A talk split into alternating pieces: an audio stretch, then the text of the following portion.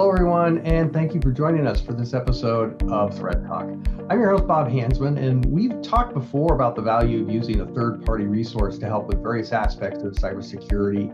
Uh, nobody can do it all, and uh, even shared some surveys uh, from the SANS Institute and others where uh, their survey respondents came back and said overwhelmingly that there are very many aspects of the uh, SOC today that they actually outsource. They can't do it all.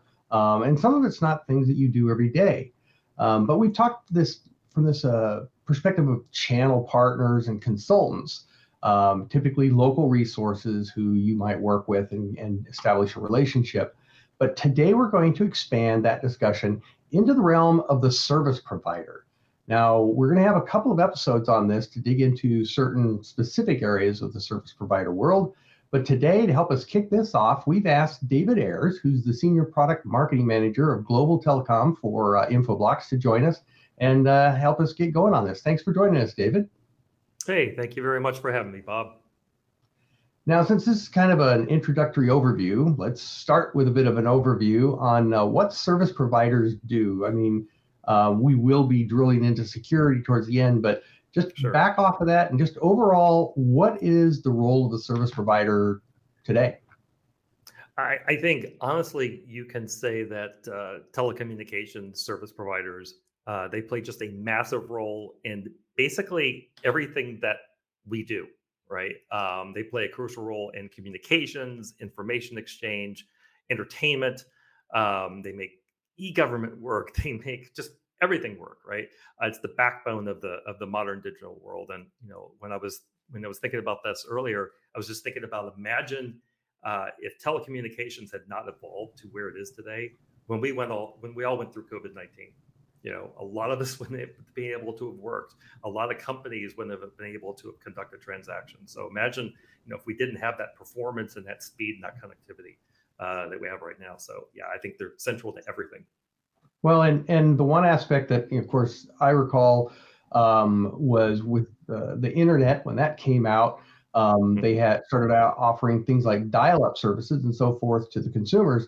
But um, uh, I, I, was a remote worker uh, way back then, and I remember getting ISDN. That was like ultra fast technology back in those days. Oh yeah. And um, you know, instead of just having a phone line, which is what telecommunication providers originally were for me, from my perspective, they phone service. But then when they got into internet con- connectivity, they started doing that. Uh, but that was on the consumer level. But at the business level, they started doing things like WAN and stuff, right? Absolutely. I mean, they've, uh, you know, I would say probably, uh, and this is going back in time here, right? But um, if you go back into the um, to the 80s, 70s, and 80s, um, a lot of business was still conducted over the public uh, switch telephone network, right? Copper, you know, phone lines. Um, it wasn't until around you know that time where you started seeing, seeing ISDN.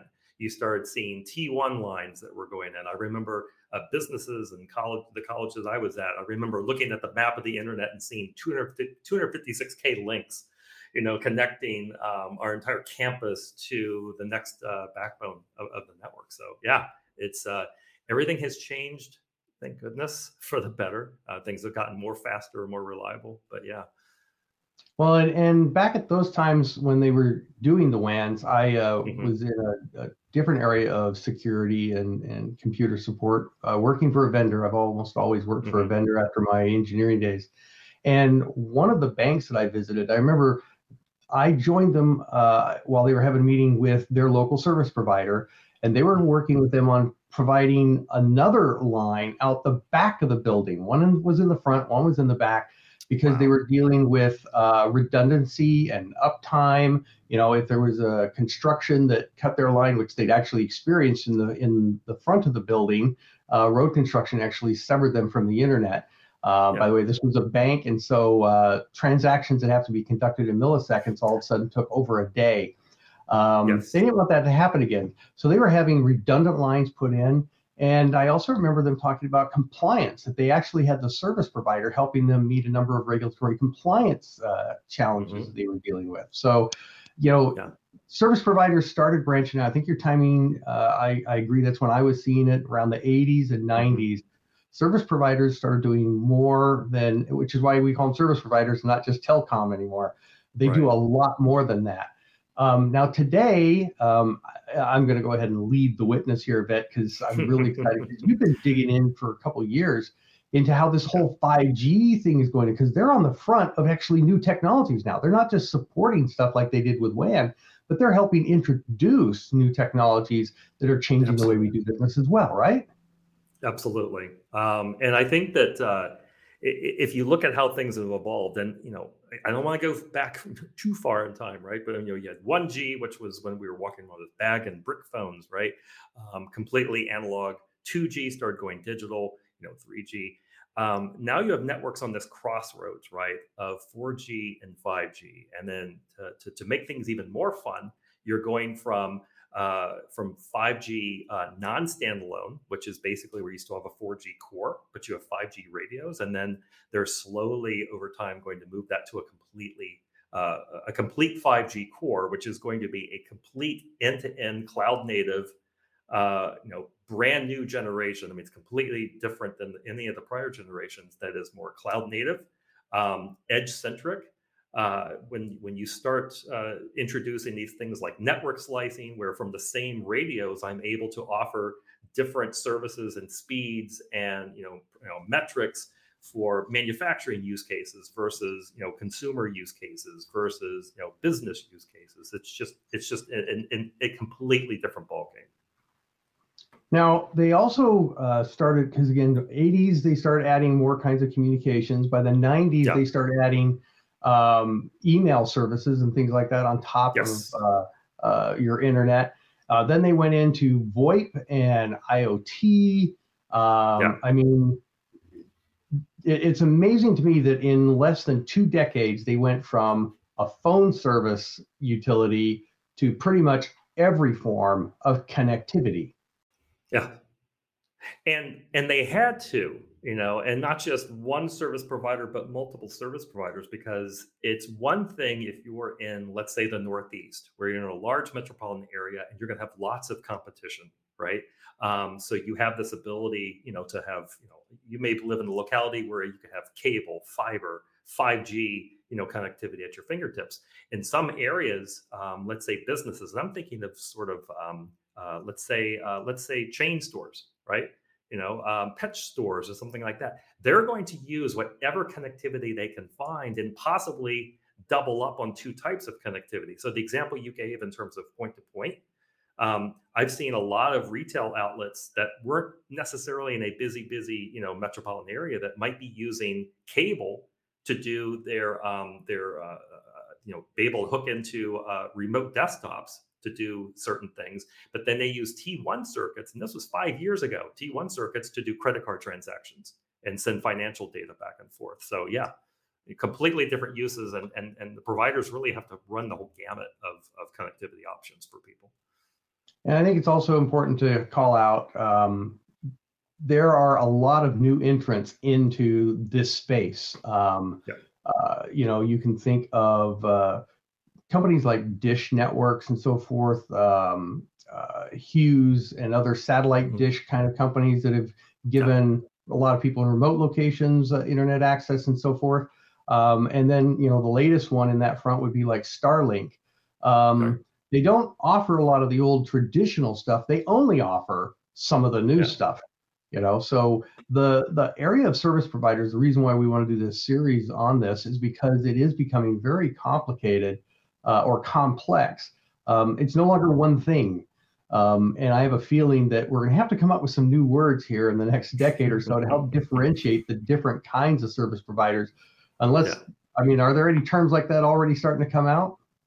I mean, you're hitting the satellite, you know, fiber, broadband. I mean, you know, at the top level, you can say wireless and wireline. you know, that's sort of, you know, what, what physical medium are you using? But then when you get into the wireless, that hits a whole different area of different types of capabilities and spectrums. So yeah. Well, let's uh, let's kind of flip this now specifically into the security realm. Uh, that sure. was a great overview, and I think it's important that even if uh, you know a listener, if your focus is on uh, just the security aspect, you need to realize all the other things they do. um, which is part of the challenge sometimes. The bigger the organization, the more kinds of services they do. Um, that means that if you ever call them for service, there's going to be more options. Press one for this, 2 mm-hmm. for this. Security might be number nine, you know. So the right, more they right. offer, the, the more complex the organization. Um, but it also means they might have more resources. That's a that's a decision and, and uh, a factor we're not going to get into today uh, on how to choose one yet.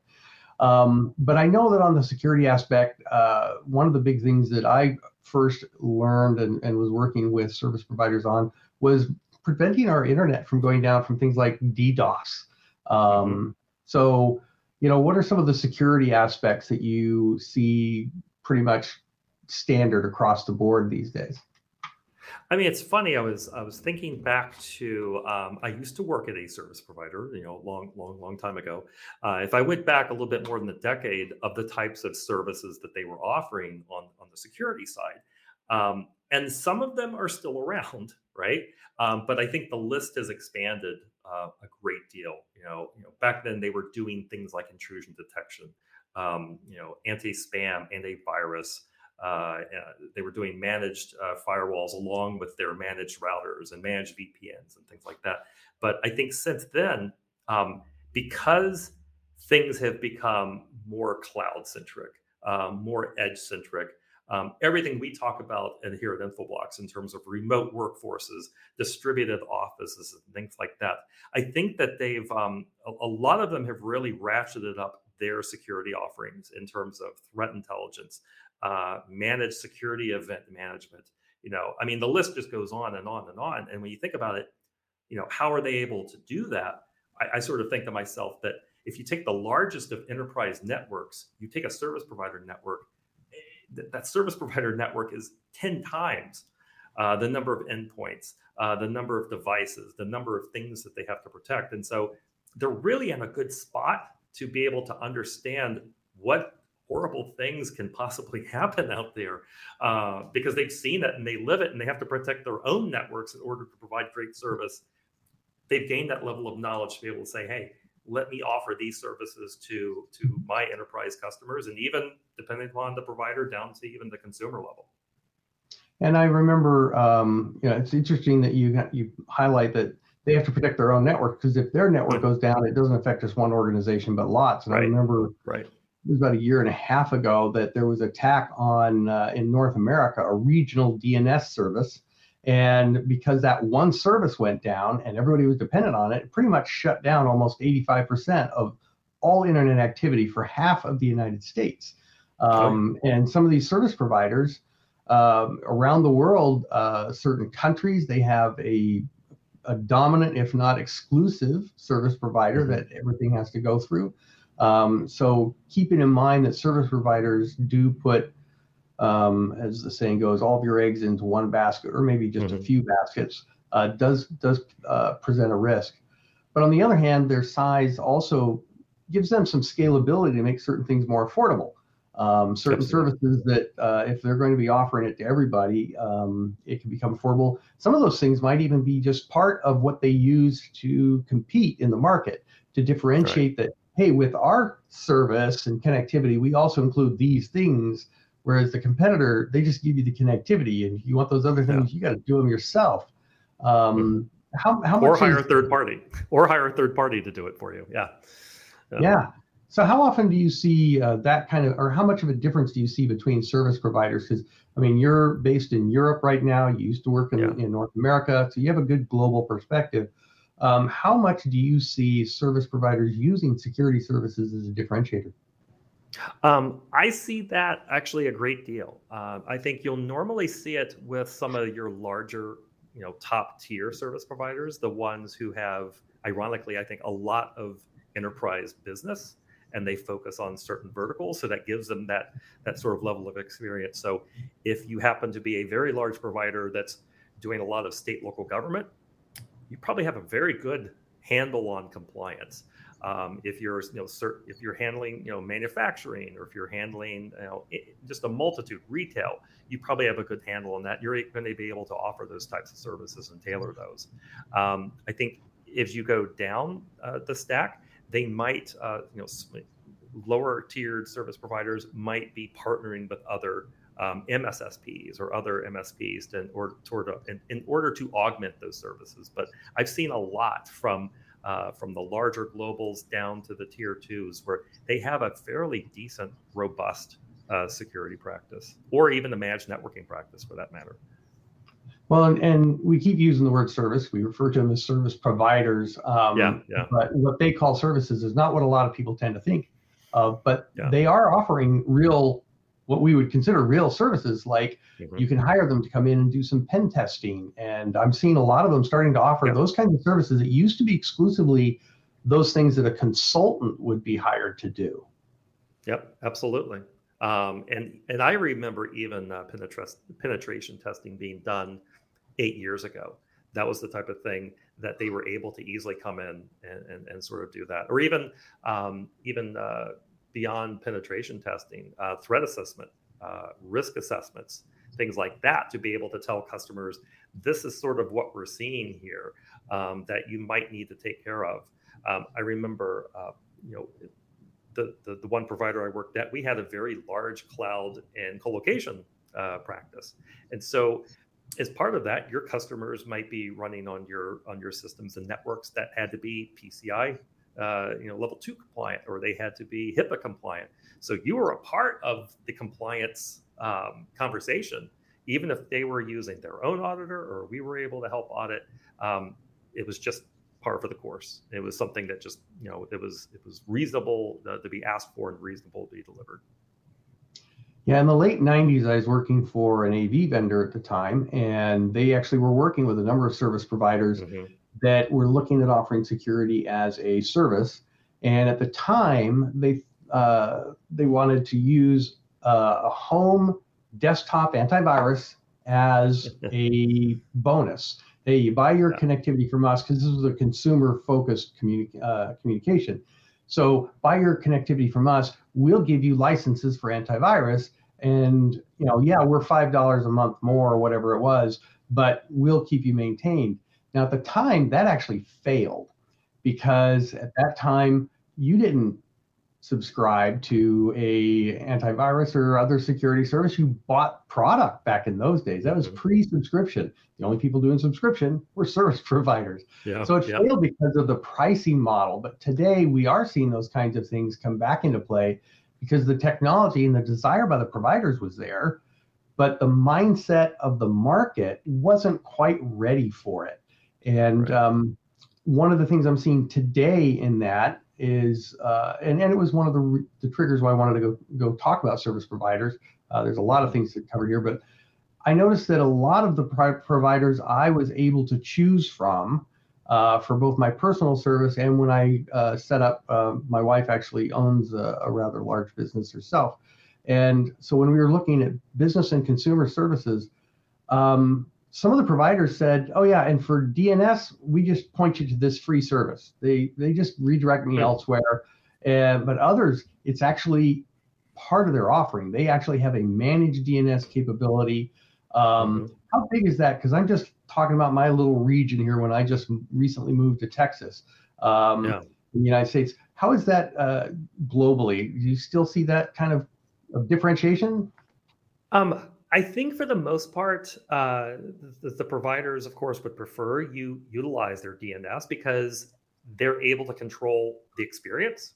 They're able to control, um, you know, at a network level, um, how quickly you're going to be able to go to something, and they're able to cache that response. So if you think about a lot of the places that people go to, um, maybe it's either in the morning or afternoon. I'm just thinking of, of news websites. They pull up Apple News or whatever they have on their devices, and they're scrolling through there along with 10,000 other of their friends are probably going to the same place in that same geographic region. So they're able to pre-cache that content, which is which is good because they're giving a really good fast response there. But um, you know, I, I, was when you were talking about that before, I was thinking of how um, you know even today, I, I, there are some providers that are still bundling in software, you know, with with uh, with a service, and guess what? Consumers don't like installing software, they don't have the time for it. And so, if you're able to, um, if you're utilizing your own DNS, you're also able, a, a whole bunch of them in North America, but I think even more so outside of the US, are able to offer value added services either for free or as an as an add-on to say, hey, you know, we can give you a little bit more protection on your on your network so that if you're about to click on something that's malicious, we can actually stop you from doing that, or at least stop that request from going through. Um, and in some areas, um, you have um, regulatory requirements that you are supposed to uh, provide some fundamental level of uh, of protection so that you know children you know people aren't going to websites that you don't want them to as a parent. Uh, so but that's what it's a network based control that uh, that the providers are in a beautiful spot to be able to to provide that capability. Now we've talked a little bit about you know where service providers came from where they are today. Mm-hmm. i want to kind of pick your brain on the future. Um, you alluded and i want to clarify this for the audience you know that you've been in it for a while. I've actually seen the pictures of you in those little concrete bunkers playing with all the wiring closets and trying to figure out which circuit goes where oh, yeah. and cursing the That's guy right. who was there before you. Uh, yeah. So you've been in literally the trenches on this from day one. And so I think that gives you a good uh, perspective on where they're going. What what do we what might might we expect next from the service provider industry? What kind of things uh, are they going to be uh, driving? Um, I think that uh, one of the first big things is that, and I know this is going to be a massive shock to everyone listening, but 5G uh, hear is going to be a big thing. Um, I'm saying that as a joke, right? But but no, I think 5G is going to be um, for a lot of consumers and businesses a great equalizer. Because remember when I said that if I'm out in a somewhat rural area, I may not have a lot of selection on my internet, and the fastest thing I might be able to get is a T1 that I'm using for internet and telephony. Uh, so 5G will be able to service a lot of different uh, communities, a lot of different regions. Um, there are a lot of places in the world that aren't even on 4G yet. You know, people might be use, still using 2G, and they're using that for internet connectivity. So 5G is going to be a, a big thing in terms of the services, and they're going to be able to they're going to look to expand their service footprint utilizing 5G because it's cheaper for them in the long run. I don't have to send trucks out. I don't have to send technicians out. I can have uh, people even self-install uh, from a consumer standpoint. But I think the, the next big thing is that providers are going to be collaborating a lot more with other players in the digital ecosystem. And what I mean by that is right now, a great number of providers have built out their own telco clouds, right? So they went from physical network functions, physical devices, uh, to virtualize network functions, so virtualize things running on hardware. But I think the next phase of this within 5G is going to be the big, you know, driver of that is con- are containerized network functions, and that's going to allow them to really push things out to the far edge and satisfy a lot of those use cases.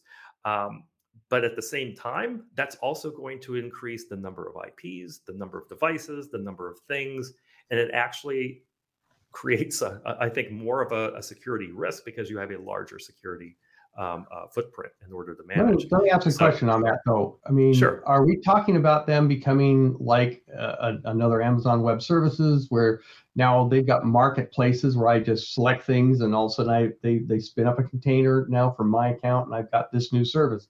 Is that the kind of thing we're looking at from service providers? Are you going to compete in that market? I don't think they're necessarily going to compete. I think they're going to work with. So I think that you're going to see this convergence of um, of telco clouds and providers working a lot more with the public cloud providers, and there might be a little bit of what you just described in the middle. Um, you know, the providers might have capacity that they can actually rent to other um, enterprises or other businesses to be able to put applications on the edge and be able to work with that subscriber base or that that you know that that uh, that enterprise segment that they're trying to work with. But I do see that you're going to have this convergence of um, looking at these sort of these use cases and working more together. I think a lot of the providers tried to be their own clouds. They might have not have really you know gotten some success in that, but I think you're going to see them working in a much larger ecosystem. Now I want to I'll go back to one thing you said just a moment, few moments ago. Mm-hmm. I debated actually interrupting you at that point, but um, I'm glad we finished that a lot of the things that they are offering 5g is what you mm-hmm. were talking about specifically at that moment yeah. and you were you were hitting on some points that i really want to highlight again for the audience mm-hmm. 5g uh, a lot of us tend to look at it well i want 5g because i want faster bandwidth that's how it's marketed right. it gives me faster yeah. you know bigger band faster data speeds uh, etc um, which by the way my phone says 5g all the time i don't think i've ever seen that kind of performance um, yeah. but um, I and that's probably my cell provider uh, rather than anything else. But the problem is that it, you know, that's the way we look at it. But it is a lot more. You mentioned that doing things like 5G will give them more serviceability options. I mean, there's a lot under the sheets of these technologies, and, and 5G is just a good example. But the mm-hmm. things that these service providers are rolling out also give them benefits that then absolutely. have indirect benefits to us, right? Yeah, absolutely. So, so on the, you know, 5G side, let's dig into that a little bit here. What, why is 5G so important, just from a global interconnectivity standpoint? I think this is real important. It's not just yeah. more bandwidth, but our entire infrastructure actually becomes stronger and more resilient with 5G, right? Absolutely, because if you look at how um, it is, it is the first cloud native mobile architecture end-to-end cloud native. The functions inside of it are cloud native. And 4G wasn't like that. 4G for the most part was still utilizing hardware. This is all software based. So from a from a provider perspective, again, you know, they can provision or change out new services through software. They don't need to send someone out 50 miles to a cell tower somewhere in the desert and swap out a line card. They can do this, you know, remotely. Um, it's going to save them money. It's going to make them more efficient. It's going to allow them to upgrade services faster, um, which in turn means that we, the consumers or the businesses, are going to be able to consume and utilize a, a lot of other services. And and one thing to, to sort of not just make this all about 5G, all of these principles are bleeding into your wireline, into your advanced broadband. You know, it could be cable, um, it could be fiber. All of these cloud native principles are all related. So when I use that word telco cloud, um, there are some providers that are doing mobile, Ethernet, fiber. You know, they're they're running the whole gamut of services that they're able to offer, and they're using those cloud like those cloud native principles um, in in that entire system. Well, and, and where I was going to lead up to this, and unfortunately we're we're getting close here, but the I want to lead up to the fact that this kind of work is also foundational for a lot of those other things people are looking at like hey when am i going to have my car all the cars are going to be connected and yes. and iot beyond just a thermostat all of these new technologies that we're anticipating in the next five to ten worlds to be everywhere yeah. they require this if we don't get 5g right we don't have those technologies really going to eh, eh, they're not going to be able to Absolutely. do what they promise Absolutely. And uh, and I think going back into the the security side of things, right?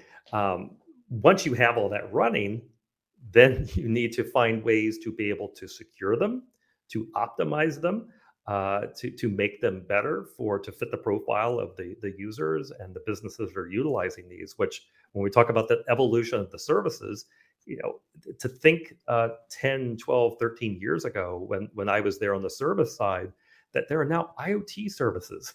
There are, you know, health services, you know, things that are riding on these newer technologies. And, and I'm talking about security services, monitoring services, uh, you know, ways that uh, these providers can help businesses actually kick off these new services. It's just, it's just absolutely amazing. And, uh, and you know, it's, it's going to be really interesting to see in the next 10 years as these networks evolve and these services are rolled out of how that's going to play out. Yeah, and, and I know we focused a lot on the goodness. I'm I'm counting on our listeners to also be uh, realizing the whole time that every time you introduce some new technology that offers promises and benefits, there's a risk to go with it. Some of those are the things we'll talk about later, but uh, unfortunately, we have really run out of time. Uh, but David, thank you for joining us. Hey, thank you for having me on. Uh, it's been a pleasure. And I want to thank all of our viewers and listeners for your time as well. Join us next time as we continue our efforts to help you stay on top of cybersecurity and ahead of cyber risks on ThreatTalk.